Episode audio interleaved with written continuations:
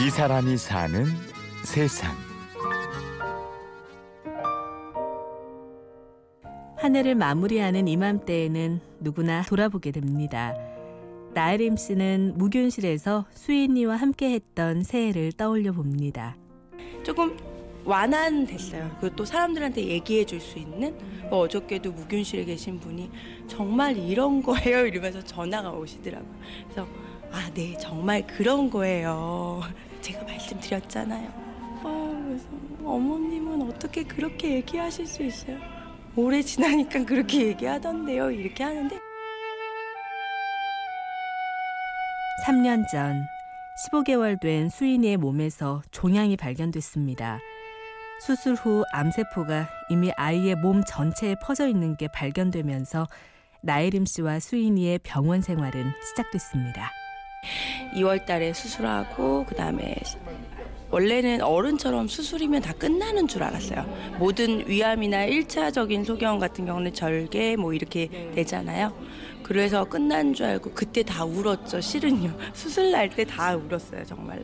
그랬다가 이제 항암 치료 시작해야 된다라는 게 갑자기 느닷없이 진료 보면서 통보 나와가지고 그때부터 시작이 됐었던 거죠.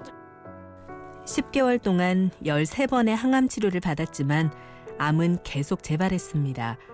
수인이는 자가 조혈모 세포 이식을 받기로 하고 2011년 12월 26일 무균실에 입원하게 되었는데요.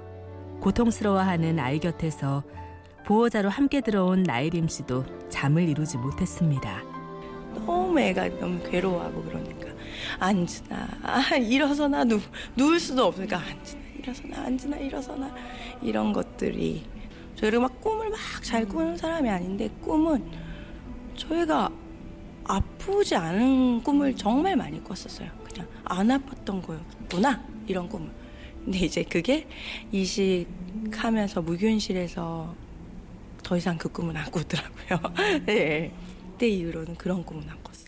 이식 후 수인이의 몸에서는 더 이상 암세포가 발견되지 않았습니다. 소아암의 경우 완치율이 80%가 넘지만 2, 3년에 걸쳐 계속되는 긴 치료 기간과 치료 과정에서 아이들의 몸과 마음에 상처를 입기 때문에 치료 이후의 삶도 생각만큼 금방 가벼워지는 건 아닌데요.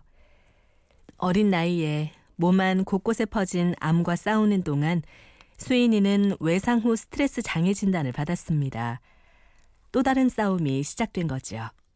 저를 너무 부러워하시는 분들이 많아요. 신한 분들이 많아요. 저는 이제 치료 종료된 지 3년 차 돼 간다고 그러면 아, 좋겠다. 저도 빨리 그날이 왔으면 좋겠어요. 그러면 그렇다고 제가 그분들 앞에서는 그 얘기는 못해요. 바로는 못해요. 그 이후의 삶이 정말 치열해요라고는.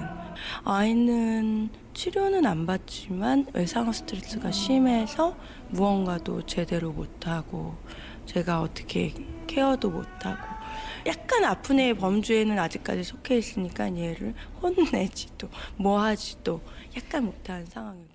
나이림 씨는 아이에 대한 조급한 마음을 거뒀습니다. 대신 아이와 함께 있는 시간을 즐겁게 보내기로 마음먹었습니다.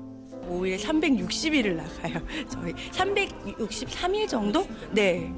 저희 제, 그렇게 안 하면 정말 집에, 집에서 TV만 볼 수밖에 없어요. 그냥 얘는 그냥 불편했었던 애지 아팠던 애라는 기억을 하게 되면 저희는 못 살아요. 아이는 그냥 그냥 예전에 무언가가 있었던 아이지만 그런 기억도 흐릿하게 하기 위해서는 다른 애들이랑 동일시해야 되고 걔가 좋아하는 자유를 위해서 좀 던져놓는 편이죠. 네. 팬 보고 인사. 안녕히 계세요. 수인이 안녕. 수인이는 일주일에 두 번 언어 치료를 받으러 다닙니다. 오늘이 그날인데요. 치료가 없는 날에는 수인이가 어린이집에 가 있는 시간 동안 에림 씨는 병원으로 향합니다. 나혜림 씨는 혈액 종양내과의 새로운 소아암 환우 가족들을 상담하는 일을 하고 있습니다. 저는 동료자예요. 근데 아직도 치료받는 애들 있어요. 저희랑 동기가 있어요. 근데 그 사람들을 보러 가고 싶은 거예요. 그래서 병원에 일주일에 한 번씩은 다녔었거든요. 제가. 그러니까 어떻게 보면 친구를 보러 가는 거죠. 어떻게. 그런 걸 하다가 어떤 분이 이런 게 있더라. 해봐라. 그래서 아이 뭘안 가. 치료 기간 중에도 아이를 위해서 늘 웃음을 잃지 않았던 에림 씨는 육아도 치료 이후의 삶도 자연스럽게 받아들이려고 노력하는 편입니다. 육아에 투병이 더해진 것 뿐인 거예요. 큰 카테고리 안에요. 그래서 그냥 고통이라는 거나 육아의 고통이나 이런 거는 정말 상대적인 거거든요. 그리고 눈물을 흘릴 시간이 없었어요. 제가 아침에 일어나가지고 저희 신랑이 이제 저녁 때쯤에 병원에 왔을 때 뭔가 이상한 거예요, 몸이. 보더니 화장실을 한 번도 소변을 보러 한 번도 못 갔던 거예요. 그러니까 그 정도로 막 정신없는 삶. 울 시간도 없었다. 나혜림 씨는 치료가 계속되던 때를 이렇게 회상하는데요. 하지만 이 기간은 분명 엄마로서 에림 씨를 성장하게 해준 시간입니다. 아이들에게는 엄마가 곧 세계고 전부죠. 그런 아이들을 품는 데는 내 아이와 다른 아이의 구분이 없다는 걸 에림 씨는 이제 분명히 알고 있습니다. 잘 살게 하는 존재? 예, 그러니까 얘로 인해서 이런 사회, 소외된 사회를 알아서 저는 너무 기뻐요. 사실 이 일이 겪고 난 사람들은 그러니까 조금 더 복지나 이런 차원에 대해서 둥그렇게 생각을 할 수가 있고 그 다음에 아픈 아이들에 대한 공감 능력도 많이 생기게 되고 너무 고마워요, 실은요. 취재 구성의 홍지은, 저는 류수민이었습니다. 고맙습니다.